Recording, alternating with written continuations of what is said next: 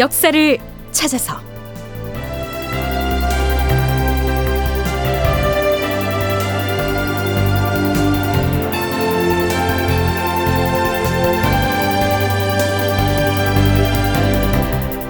제 1264편 모물룡에 대한 불신은 점점 커지는데 극본 이상락 연출 박기환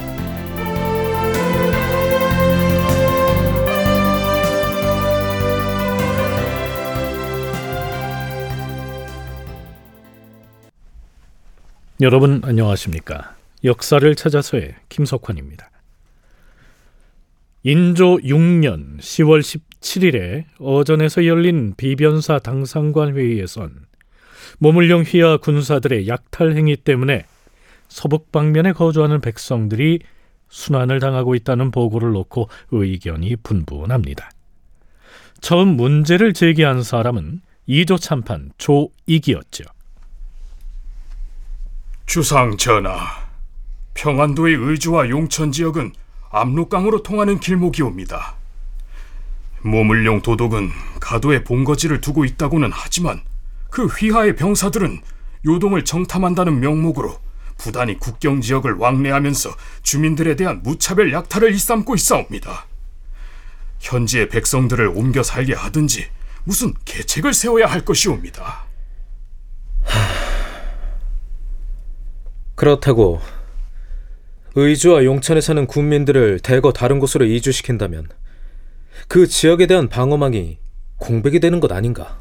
전하, 지금 후금 오랑캐는 군사를 서쪽 방향으로 움직여서 명나라를 치는 일에만 전념하고 있는 탓에 이미 요양도 방치해버린 상태이옵니다.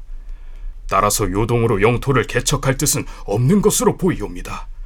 그렇다면 의주는 우리가 애써 지키지 않더라도 영토를 잃지 않을 것이옵니다. 조참판의 의견에 일리가 있사옵니다. 지금 그곳에 거주하는 사람들은 작년에 정묘호란 때 간신히 살아남은 백성들이온데 그대로 두었다간 모물용 군사들의 침탈을 입어서 저절로 멸망하게 될 것이옵니다. 그러면 현재 의주와 용천을 지키는 군병들은 군량 문제를 어떻게 해결하고 있는 것인가? 전하, 의주는 전혀 농사를 짓지 못하여 양식을 구할 수가 없기 때문에 멀리 떨어진 선천과 곽산 등지에서 양국을 공급받고 있는 실정이옵니다. 하운데 굶주린 백성들이 달마다 며칠씩이나 걸리는 거리를 이동하여 양식을 운반해야 하니 이것도 견디기 어려운 일이옵니다. 그나마도 길목 곳곳에 모물령의 병사들이 기다렸다 빼앗아가기 일수이옵니다. 그래서 식량을 운반할 때마다 군사 100명을 따로 보내서 교대로 지키게 하였사온데 그 배단도 적지 않사옵니다. 서북면의 국경지대인 의주와 용천 일대의 사정이 이랬던 것입니다. 자, 이때가 정묘호란이 발발한 지 1년하고도 8개월쯤이 지난 시기인데요. 평안도의 서북면 백성들은 그동안 후금군에게 사륙당하고 약탈당한 데 이어서 이젠 모물룡 군사들의 모진 약탈 때문에 그곳에 발붙이고 살 수가 없는 지경에까지 이런 것이죠. 자, 이젠 중앙조정에서 그들을 위한 무슨 계책이 나와야 할 텐데요. 이어지는 조정의 논의 들어보시죠. 전하, 신의 어리석은 견해로는 의주와 용천과 철산 등 서북면 지역의 백성을 모두 선천 지역으로 옮겨 살게 하고 그 땅을 아예 비워두는 것이 최선의 계책이라고 여기옵니다. 그래야만 우리 백성이 호랑이의 입에서 벗어날 수가 있을 것이옵니다. 선천 지역도 형편이 어렵기는 마찬가지가 아니겠는가? 그래도 선천은 올해 농사가 어느 정도 풍작이어서 현재 백성 대부분 그 지역에 안주하면서 생업에 종사하고 있으므로 옮겨간 백성들과 서로 의지하며 살아갈 수 있을 것이옵니다. 그 이상의 뾰족한 계책은 없을 것이라고 감히 아뢰옵니다. 압록강변의 여러 작은 고을에서도 모물령 군사들의 횡포를 두려워한다고 들었는데 그들도 외면할 수는 없는 일 아닌가? 전하, 강변의 여러 고을은 워낙 외지고 방어할 힘도 약하기 때문에 모물용 군사들이 멋대로 침략을 해도 감히 저항하지 못하는 것이옵니다. 강변에 거주하는 이들을 내지인 박천 지역으로 옮겨 살게 해야 하옵니다. 그렇게 되면 우리 군사 진영이 있는 안주와 영변이 가까워서 서로 의지하며 방어를 강화할 수 있사옵니다. 여러 고을이 모여 살면 백성 수가 적어도 1천 명은 넘을 것이오니 그 힘이면 저들의 횡포를 능히 방어할 수 있사옵니다. 그런데 의주, 용천, 철산의 백성들을 선천 지역으로 옮기고 여타 압록강변의 작은 고을 백성을 박천으로 옮겨버리면 그들이 살던 지역은 텅 비게 되는 것이 아닌가? 그 상황을 모물령이 그저 바라만 보고 있겠는가? 필시 우리 조정에 그 연유를 따지고 항의를 할 터인데 전하, 모물령 도덕은 일찍이 정묘 호란이 일어나기 전에 우리에게 이렇게 말했사옵니다. 후금 오랑캐는 틀림없이 겨울철에 압록강이 얼기를 기다렸다가 동쪽으로 침범을 해올 것이다. 그러면 조선에서는 압록강 연안의 민가를 사전에 모두 이주시켜서 아예 텅 비게 만드는 일명 청야 작전을 써서 방어에 임해야 할 것이다. 이런 말을 한 적이 있사옵니다. 따라서 가도의 군사들이 시비를 걸어오면 모도도께서 일찍이 주민을 이주시키는 청야 작전을 하라고 지침을 내리지 않았느냐. 그래서 후금 오랑캐의 침입에 대비해서 백성들을 내지로 옮기고 있는 것이다. 이렇게 대꾸하면 될 것이옵니다. 과연 그러합니다. 좋은 생각입니다. 그렇게 해야 합니다. 자, 신료들의 의견은 대체로 이러한데요. 하지만 인조의 대답은 흔쾌하지가 않습니다. 하지만 이 문제는 이렇듯 가벼이 의논해서 결정할 일이 아닐 터이다. 북경의 명나라 조정을 의식했기 때문이죠. 동북아 역사재단 장정수 연구위원과 서강대 계승범 교수의 얘기 차례로 들어보시겠습니다. 만약에 모문룡이 밉다고 해서 모문룡을 홀대하거나 모문룡에 대해서 공격적인 자세를 취하면 명조정은 그걸 어떻게 볼까요? 아, 조선은 후금하고 한패가 돼가지고 우리의 군진을 공격하는구나. 조선 입장에서 볼 때 가도의 모문용은 양면성이 있어요. 양가성이 있습니다. 하나는 뭐냐면은 솔직히 조선의 군사력만 가지고는 압록강을 중심으로 한 서북면 국경제도를 지키길 힘이 별로 없거든요. 근데 모문용 부대가 와 있음으로 해가지고 물론 우리가 그들의 행패 때문에 물질적인 피해를 많이 보긴 봤지만 거시적으로 보면 오히려 조선의 평안도 국경선을 지켜주는 방파제 역할을 하고 있다. 이런 인식이 초기에는 무지 강했어요. 그래서 모문령이 아무리 무리한 요구를 하더라도 따박따박 다 들어줬죠. 황해도와 평안도의 1년 쌀 총 생산량이 18만 석인데 매년 거의 한 7년 이상 매년 10만 석을 보냈단 말이에요. 이건 지금 뭐 거의 나라 기둥 두 개를 빼서 지금 갖다, 갖다 바친 거죠. 자, 여태까지 조선은 모물령 측과 그러한 상태를 유지해 왔는데 정묘 호란 이듬해인 인조 6년 말에서 7년으로 넘어가면 이 모물용 세력의 조선 백성들에 대한 수탈이 극에 달하게 됩니다. 물론 후금의 군사들도 간헐적으로 압록강을 건너와서 횡포를 부리죠.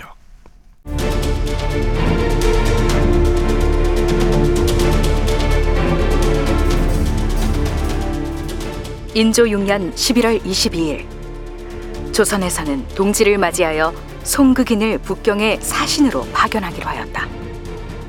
동지사인 송극인이 사절단과 함께 배를 타고 항해 중이었는데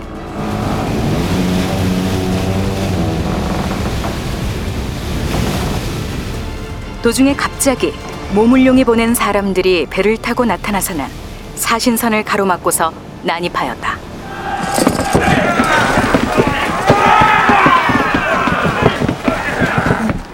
그들은 사신단이 북경으로 가져가려던 은과 인삼을 빼앗아 돌아갔다.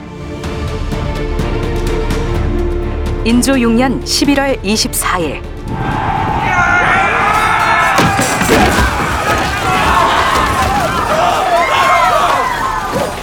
후금의 장수 용골대 등이 말탄 군사 80명을 거느리고 와서는 백성들을 마구 침탈하였다. 그 바람에 서북 방면의 민가는 대부분이 탕진되어서 백성들이 뿔뿔이 흩어져 사방으로 도망쳤다.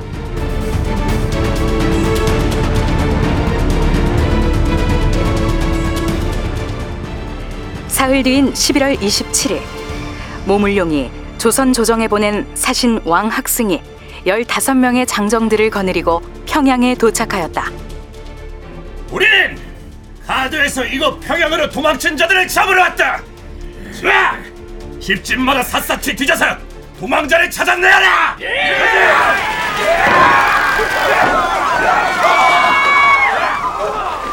그들은 도망병을 쇠환하러 왔다고 핑계대면서 여러 군현을 돌아다니며 민가를 마구 노략질하였는데 그 중에는 포박당하여 욕을 당한 고을 수령도 있었다.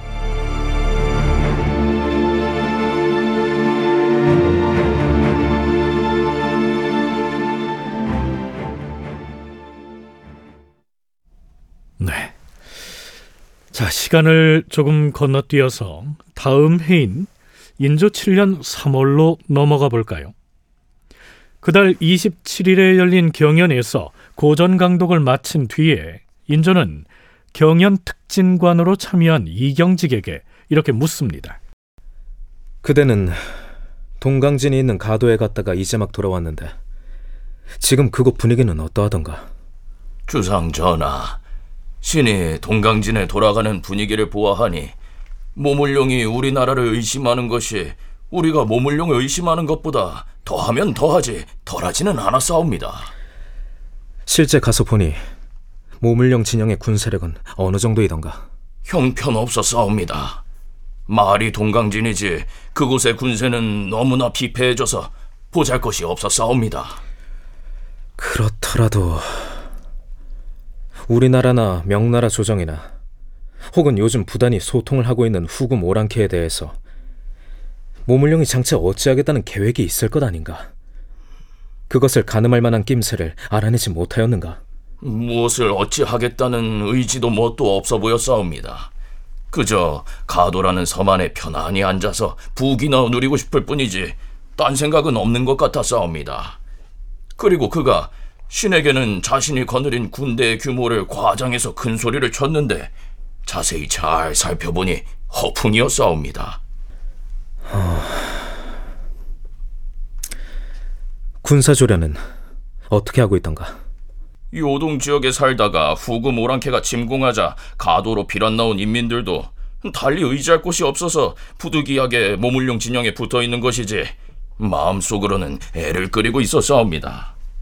군대를 조련할 때도 군율과 법도가 없어서 사졸들이 혹 실수라도 하면 다짜고짜 얼굴을 마구 때리는데 허, 이 세상에 그러한 군율이 어디 있겠사옵니까? 신이 보기에 모물룡 진영의 전투력은 무시해도 좋을 정도였사옵니다. 그들이 지닌 장비나 무기는 그런대로 쓸만하던가? 병력과 장비도 쓸만한 것이 거의 없었사옵니다.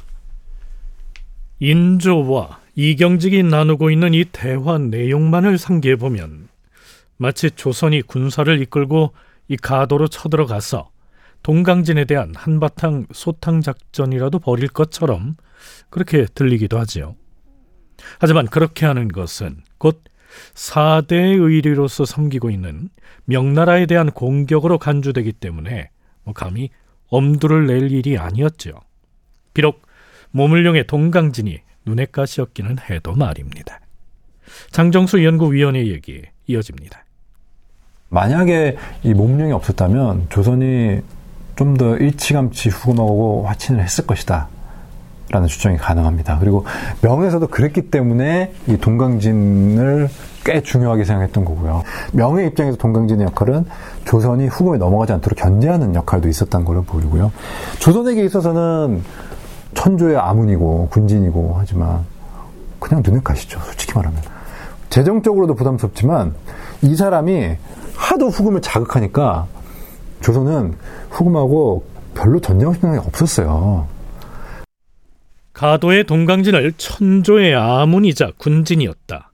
이렇게 표현하고 있는데요. 조선에서는 황제국인 명나라의 조정을 명조 천조라고 하지 않고 하늘 천자에 천조라고 높여서 불렀죠. 그리고 아무는 쉬운 말로 바꾸면 관청입니다.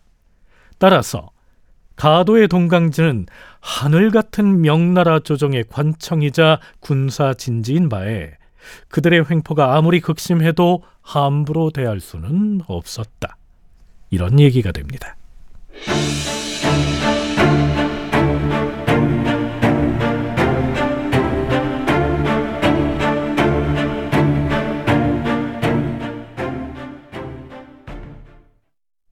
그로부터 열흘 남짓 뒤인 인조 7년 4월 11일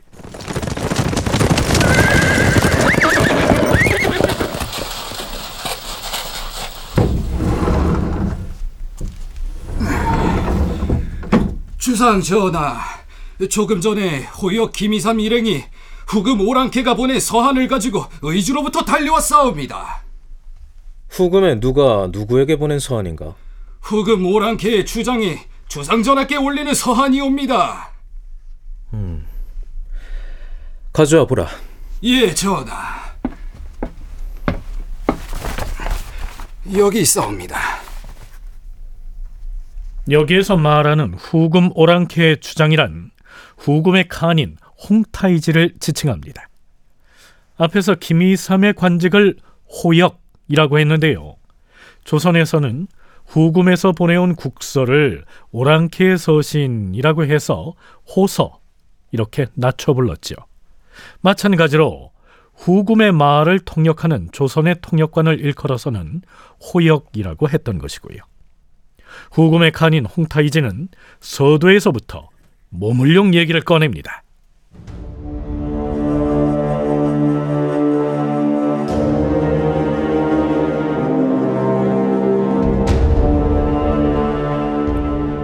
지난번 우리 두 나라가 전쟁을 끝내고자 강화 협상을 할 때 모물룡의 군대가 섬을 나와서 내륙으로 상륙할 염려가 있었기 때문에 우리는 군대 일부를 남겨서 의주를 지키고자 했던 것입니다. 그런데 그 후 조선의 왕이 누차에 걸쳐서 우리 군사를 철수하도록 요구하면서 우리 장수에게 이렇게 말했죠. 금나라 군대가 철수하더라도 우리 국토는 우리가 지킬 것이며 모물룡의 군사들이 상륙하는 것은 절대로 용납하지 않을 것이다. 모물룡의 군대가 육지로 나온다면 우리나라가 화를 당할 것이 뻔한데 어떻게 그들의 상륙을 허용할 리가 있겠는가? 그리고 만약에 모물룡 군대가 억지로 상륙해 온다면 그때는 우리와 한판 전쟁에 붙을 것이니 그때 만약 우리가 막을 수 없는 형세라면 틀림없이 금나라에 알리겠소. 그렇게 약조를 했기 때문에 군대를 철수시켰던 것입니다. 그런데 그 후에 누차에 걸쳐 모물룡의 군사를 잡아서 동정을 물어본 결과 지금 가도의 모물룡 군사들은 육지로 나와 살면서 아예 농사를 짓고 있다고 하였습니다. 어찌 하늘을 두고 했던 맹약을 이렇게 어길 수가 있단 말입니까? 후금 쪽에서도 이렇게 압박을 해오고 있었으니 조선의 처지가 매우 난감하게 됐지요. 다큐멘터리 역사를 찾아서 다음 시간에 계속하겠습니다.